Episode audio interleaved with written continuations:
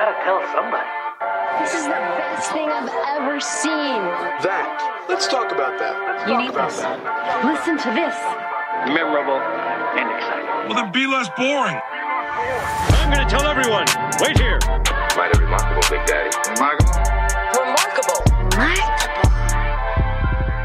Welcome to Remarkable, a podcast for B2B marketers that deconstructs the most iconic moments in film, television, pop culture, and advertising for a single purpose to give you, the B2B marketer, the same storytelling techniques that the pros use. In each episode, you will learn techniques from Hollywood, Pixar, Marvel, and beyond, from Spielberg's hands to yours, bringing remarkable content ideas to you every single week. I'm Ian Faison, CEO of Caspian Studios. This is remarkable. This week, we're talking about B2B marketing lessons from Jaz Zapp, aka Jaz Zepatos. Did I say that right? Yeah, definitely. Either order is fine. one is my real name, What is not. Up to you. And how to use nostalgia in your marketing.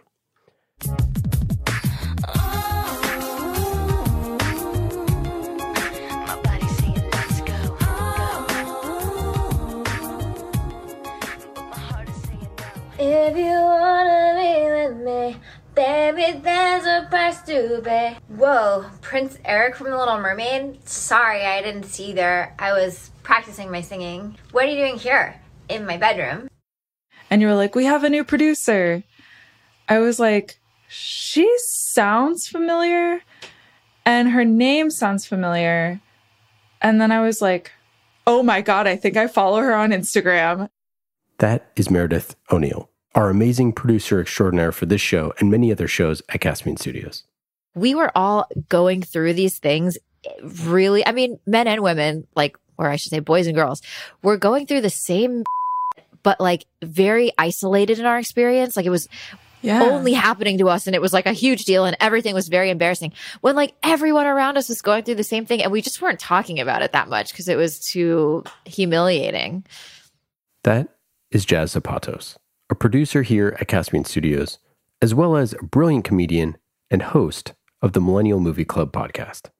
So, the reason why we're having Jaz on today is because she's extremely famous and has made a lot of very funny videos, in addition to her daily duty, duties as a producer here at, at Caspian Studios. And um, one of the things that she harnesses in her creative toolkit is the power of nostalgia. And so, Jaz, starting out, like, why nostalgia? I have to say, nostalgia found me. Mom, please take me to the mall. My zigzag part is perfect. I was just being like a generally funny gal. And and uh I'm not I'm not bragging, it's just facts. Like I I like I really enjoy comedy. I was the kid staying up way past my bedtime to watch Saturday Night Live. Like th- I just grew up on comedy. It's and it's what I am passionate about. But sort of like anything, you know, if you're like playing to everybody or playing to nobody, you know, it's like niching down is always uh, a good idea. And I was sick at my parents' house and I lost my voice. And I just was thinking, like, God, this is so annoying. But then I remembered, I was like, yeah, but remember when we were younger and it was like so cool to go to school when you lost your voice because you just like had a new voice and you're like, guys, it's not a big deal. I just lost my voice. And like, you just made you sound so. I don't know if maybe that's only me, but it, I remember feeling very cool. And people would be like, oh my God, say stuff. So I made a video about that. You guys, it's not a big deal. I just lost my voice. Stop making a big deal. Do I like sound so different? Brian, I can't yell. I lost my voice. I kind of feel like a whole new me, like a cooler, older version. I think I should probably sing all of Scary Spice's lines now. And people were like, "Oh my god!" You know, the response I was getting from people was overwhelming, and then that sort of launched me into this series of videos called "90s Kid Sexual Fantasies." Whoa, Jack from Titanic? Sorry, I didn't see you there. I was just practicing my Irish step dancing. Where it would be I was just like, what else can I mine from my childhood? And it was like you being in your room being like, Red Power Ranger, what are you doing here? like in my bedroom, like you want me to join the Power Rangers and like be and like kick out the Pink Ranger and be your girlfriend? Like, okay. And again, like all of these things that I was like, look, maybe this is just very niche and weird to me, or maybe there's somebody out there who also gets this. And nine times out of 10, Meredith raising her hand, nine times out of 10, there's like a bunch of people that are like, oh my God, I thought I was just this weird. And it's like suddenly you like have this community of people that are growing that just want to be like a reminded of a simpler time that's just full of fun and imagination but also want to be seen and want to feel like they're a part of something and that they weren't so isolated in their experience growing up, especially because growing up can feel really weird and isolating sometimes. So, yeah, I tripped and fell into it. And then I just realized, like, oh, this is a thing that people want. And so now you cannot stop me from getting nostalgic on the internet. So, what types, like, what's your creative process like for making this nostalgic content? Mm, good question. I would say one, there's a lot of like walking down memory lane. There's a lot of the things that I think about, like, okay, if I'm out and a song comes on at a bar and it's like a Spice Girl song Yo,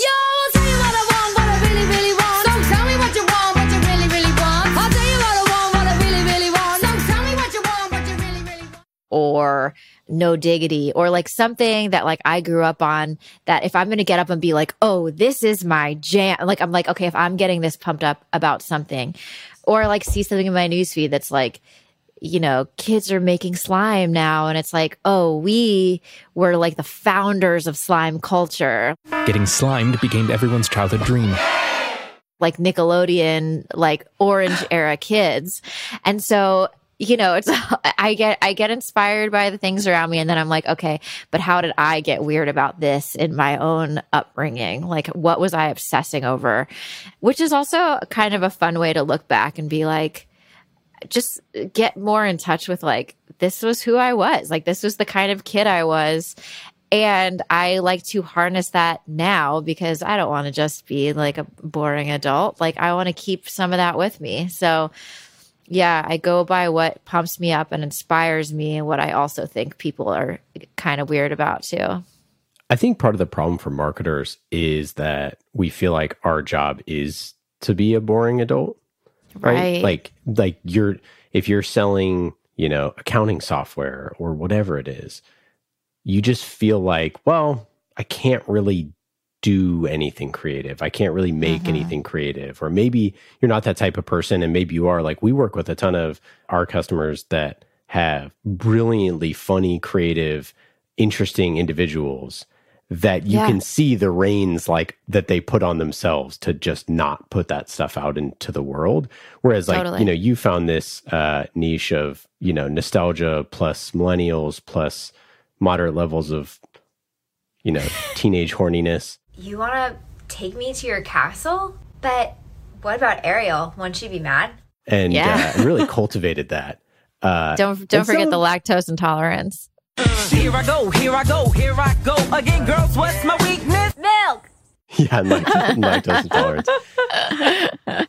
yeah well i mean i think and i get that because i it just like in anything right like you're as a comedian or an actor or whatever it's like you're not making this for like other necessarily like other actors other comedians other whatever's like behind and the content that you make no matter what your what your platform is it's not for you it's for other people. And behind that CRM platform or behind Salesforce or behind whatever is a bunch of people that also made their Barbies cheat on each other. Or like, I think it's like remembering the humanity side of it, where it's like that's what you're appealing to, really. And then once you're in the door, then yeah, you can work together and get strategic on SEO and all that stuff. But at the end of the day, like it means nothing if you're not striking a very human chord with somebody.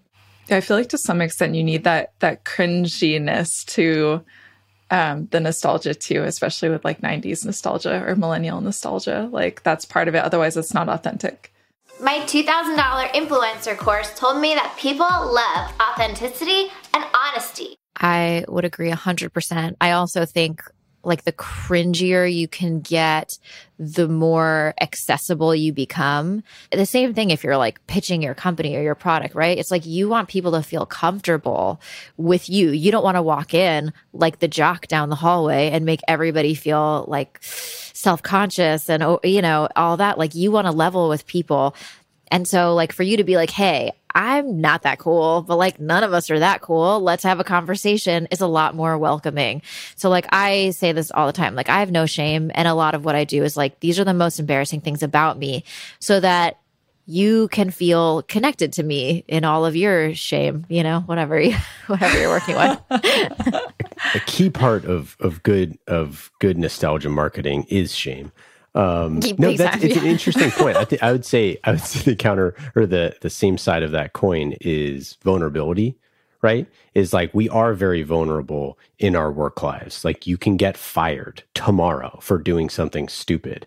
You put your you know 40 hours a week and your life into something it is extremely vulnerable getting a promotion not getting a promotion getting a raise not getting a raise getting a bonus like all these things that like feed you, let you go on vacations, let you, you know, get engaged, you know, pay for your wedding, do all of those things. like it's so much a part of you that it's arguably the most vulnerable that thing that we ha- all have other than probably our love lives. I guess I'll be your girlfriend or whatever. And uh yeah. And which is, you know, like plays in in and out of work of like how your relationships are and all that stuff. And yet there's so little out there where it, it does show that level of vulnerability right? It's like you right. have to be all tough and cool and great at your job and you're a rock star and you're a superstar and you know up and to the right and all that stuff. But the key to a lot of the nostalgia that that you represent is about vulnerability and connecting with someone who doesn't know if they feel seen it's true. And it, I mean, it's really no different than being a bunch of teenagers going through puberty next to each other and not talking about it. You know what I mean? Like how much more like relaxed and like chill would we all have been growing up and like less freaked out if we had just, you know, turned to each other and been like, yeah, I need a tampon. Like whatever. Like who can, ever half this class does. Like it's the same thing. Whereas like like you said, everybody's got to be a rock star and be like on top of their shit and faking it till they make it. Whereas like there's something really nice about like just connecting with people on a vulnerable human level and realizing like we're all going through the same thing. And if we can like work together to accomplish what we want to accomplish, like that's so much more fulfilling and, and less stressful at the end of the day. Sorry, am I allowed to talk about tampons on this show? Hey, of course. More, like you said, half, half what's, the people what's, in what's the class, the rating? half the half the yeah, I, I don't know. I think half the people in the class have them anyway. So uh, uh so that's it's good true. To. I want to Um, normalize like all cringe. Like I just want to normalize everything we didn't feel comfortable talking about back in the day and today. I love it. Annika, what are your thoughts on nostalgia as it relates to marketing? I think a lot of companies use it just in like really subtle ways. That is Annika Das, B2B content marketing manager here at Caspian Studios.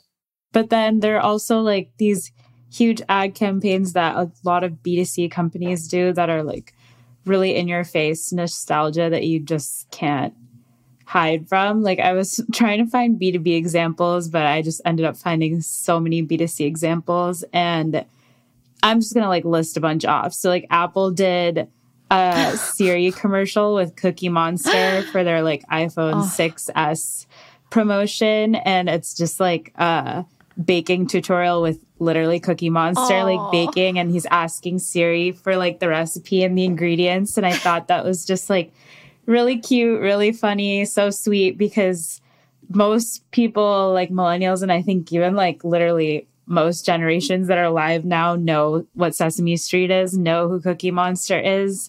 And that's just like something so random that they kind of brought back. Hey Siri, set timer for 14 minutes.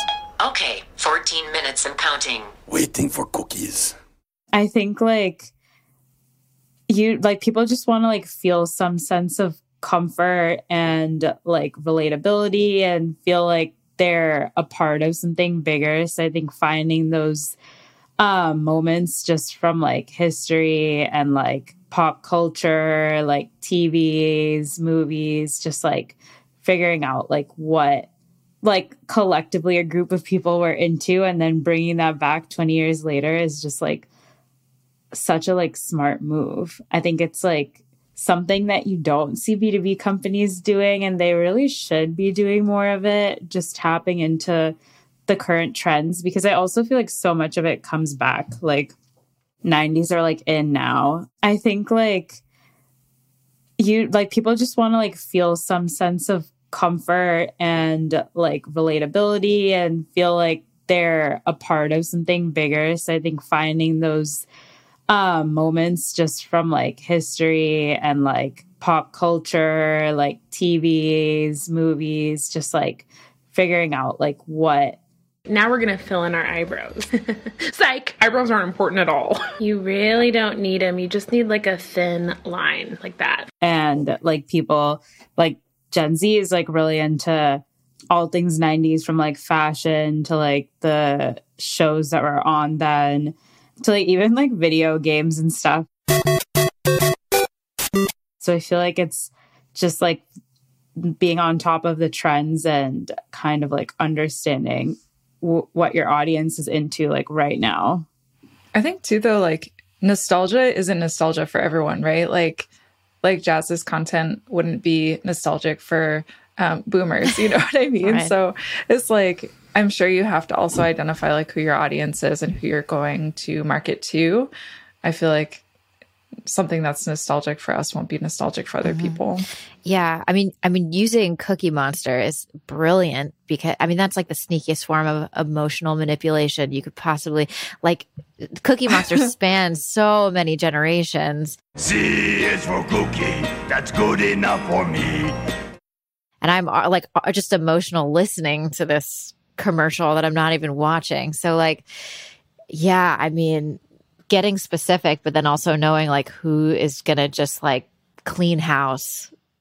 For listeners who uh, went back and listened to episode four, uh, where we did Mean Girls, Get in, loser. We're going shopping. Regina's like the Barbie doll I never had. I'd never seen anybody so glamorous. We talked a lot about this idea of the setting of your story being really important because if you set something in like a high school for example or if you set something create a setting that is very familiar you don't have to explain the rules of the world. You can just put someone there and it's very obvious what the sort of architecture of the world is. And you can tell stories a lot faster when you have all of these like inherent tensions and different things like that. And nostalgia and obviously you know using like mean girls for example is is all about nostalgia and and creating those moments. And i think that in marketing you're trying to get some information across to someone uh, about some pain that they have or something that is a pain in their ass or something that they aspirationally want to be towards and you want to like inspire action right? Like that's the point of it. And nostalgia it takes your mind immediately back to that thing, right?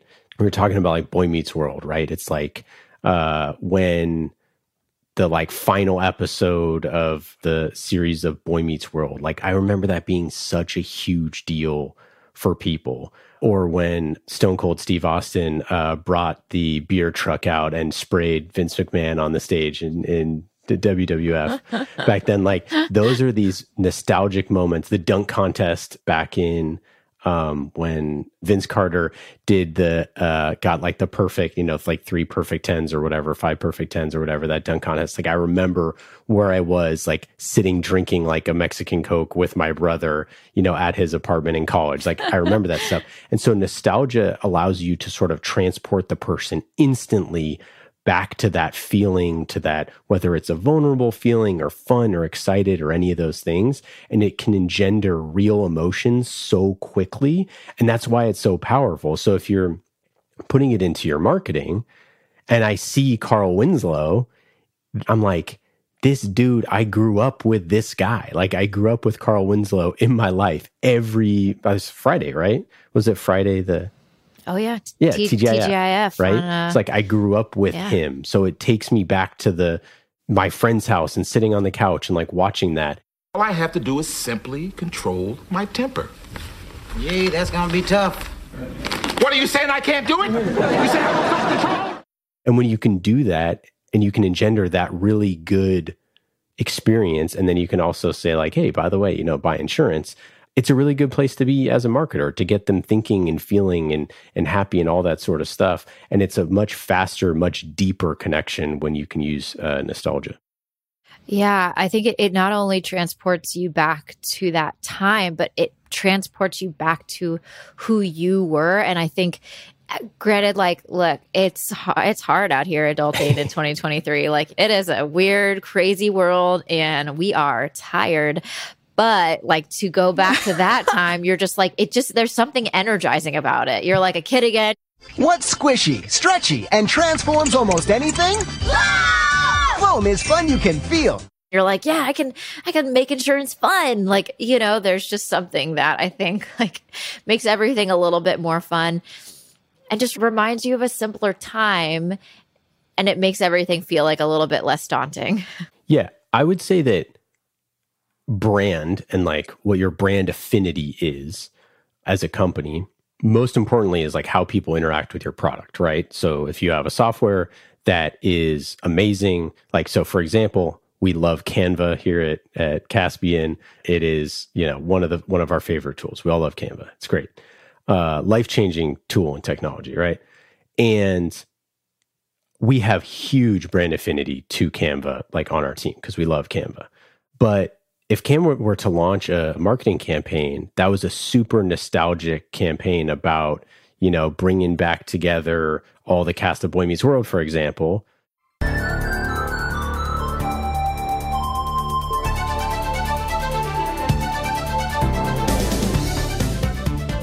we would be like, damn, Canva gets us. Like, that's pretty cool. They brought them back mm-hmm. together. Like, that's a fun mm-hmm. thing. They did it for us. Yeah, that's what you feel, right? You're like, they did it for us. Yeah. It's like they're not, you know, Yeah. sure, they're trying to sell more Canva, but I'm like, I'm already a Canva customer. So, like, you don't got to sell me more. I'm already here. Um, I've been fe- here for years. Uh, and that's like, that's a really powerful thing to just show who your brand is and to drive affinity. And like, that's what marketing is. That's what branding is about. That's what marketing is about and allows you to say like i'll give these people a chance. Like if it's a software or it's a or a technology or any type of b2b company where it's like you're just looking for that door to just like give us a chance. And if you're speaking their language that's great. But if you can engender some level of nostalgia you're fast tracking to build a, a deeper connection Right. And I feel like we're so now catered to with like all of the content we consume where like algorithms remember what we like. Like, you know, we're constantly being pitched to things in our language and our aesthetic and our vibe. And so it's very obvious now to us when like a brand voice isn't really like where we live. And so when somebody steps into that and like you feel very seen by a brand, that's when you're like, hell yeah, let's do it. Why are we so lactose intolerant? Listen like this was another thing where i was like just thought it was me. And then i made one video about milk and the internet exploded. And i was like oh my god. People i have to say like anytime i make any content around like being a millennial that can't digest dairy that's the they perform better than anything else. Like everyone's tagging their friends, like, haha, yeah, we're so seen. Like none of us can eat cheese anymore. Listen, I don't think any of us, I, I just think probably none of us are really supposed to be digesting dairy. I think some of us are just better at forcing it than others. Like some of us are just more honest with ourselves. But I'm calling everyone out regularly on the internet about uh, you cannot digest dairy in your 30s and 40s. Like, what are you doing?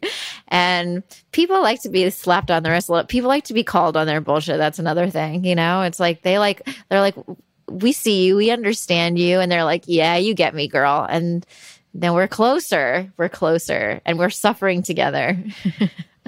Yeah, you throw the Lactaid in the purse and you're good to go. Yeah, we're out here. I I got you.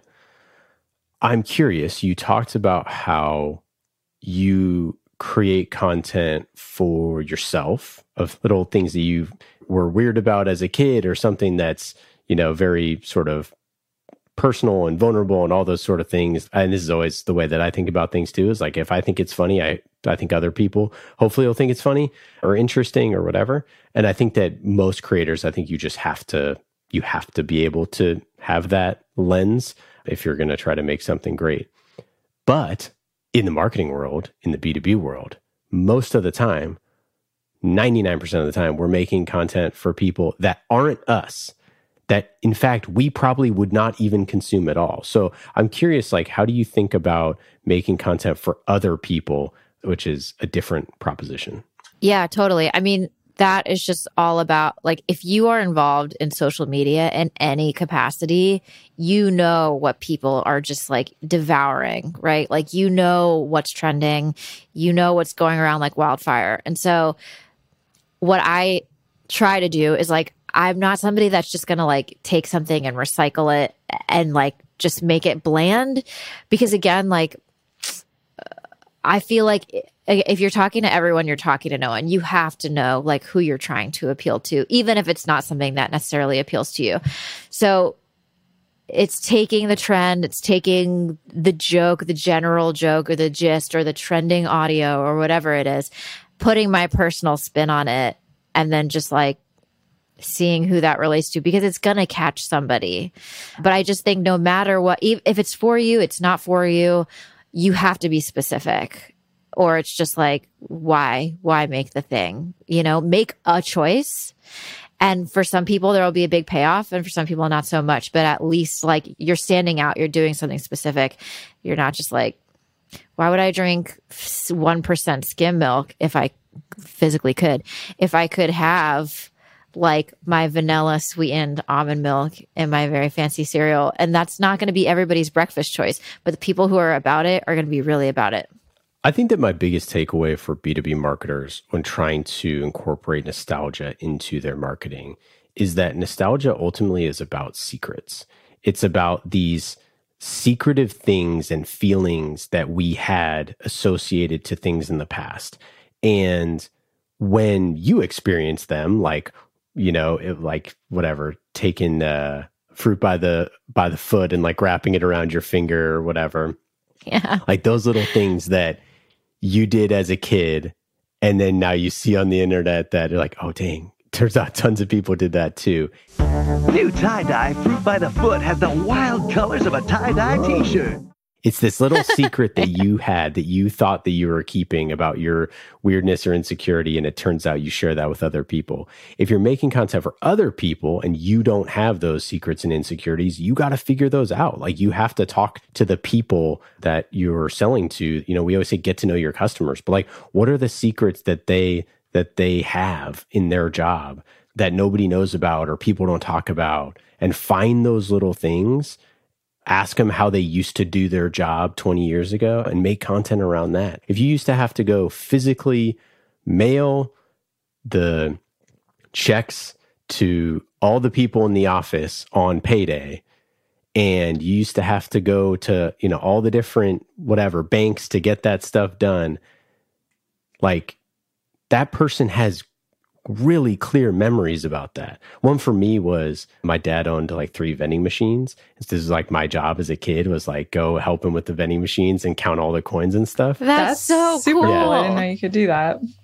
It's adorable. Yeah. And so I remember we used to go to Wells Fargo and they'd be just loving snacks. And my dad was probably not the best vending machine owner in the history of the world we'd get there and it would just be original Fritos left every time. Like every other snack was devoured. And uh, wow. Yeah. And yeah, I love those. Right. And and I was thinking, I was like, if I was to make a snack about, you know, people working in a bank, I would be like, take a photo of an old school vending machine that you got to like turn the thing and put your coins in. And you go when you're super hungry and you go and there's all that's left is original Fritos and original Lays. I grew not surprising. I ate a lot of original Fritos and original Lay's growing up because that's what the Faisons had. Whatever was left. You'll dig the taste. I know what I like. I like Fritos. New Scoops corn chips. Uh, but like that's like a little secret that like I knew because I spent all these times in Wells Fargo banks, and like those are those little like weird secrets that that would make it you know a great piece of content if I was telling to people in banking. Absolutely. They'd be like, they'd feel so seen.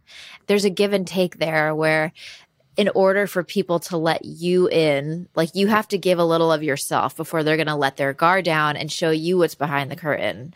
And so, like, if you can start from that place of vulnerability or just being per- like personal, just revealing something that personal, like a, a story from your childhood, that's going to make people so much more willing to give you the goods that you can then use to sell to them, but in a nice way, a way that helps everybody. I feel like the you have to reach into something pretty specific to that group of people to really get a, an emotional reaction, and it has to be something that they had to have kind of forgotten about since. I feel like where it's like, oh, I forgot about that. That's awesome, you know. That's such a good point. Yeah, it's something that's that's lost in their brain somewhere and you unsurface it. I mean, honestly, if you were to sit down with someone like one of your customers and just say, "Hey, what was a day in the life like 10 years ago, 20 years ago?" Like tell me about what you did with your job back then.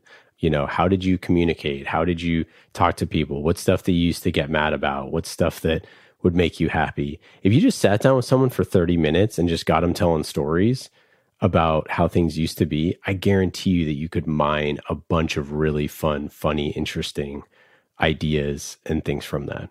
So yeah, that's my that's our lesson today. Go talk to some customers and prospects and uh, pry into their past as deeply as you can get. All right. this was super fun. Thanks for joining, Jaz. We appreciate it. Thanks for having me. Well, that's it for today. I hope you got some good ideas for your B2B content. Thank you for listening to Remarkable. I'm Ian Faison, CEO of Caspian Studios. Remarkable is created by the team at Caspian Studios, B2B podcast as a service. Caspian also creates fiction series for B2B companies, so if you want a business thriller, you can learn more at caspianstudios.com. Hollywood style storytelling for B2B. And in today's episode, you heard from myself, Ian Faison, Annika Das, B2B Content Marketing Manager, and Meredith O'Neill, Senior Producer here at Caspian Studios. Remarkable was produced this week by Meredith O'Neill, mixed by Scott Goodrich, and our theme song is Solomon by Falak. Be remarkable and rise above the noise.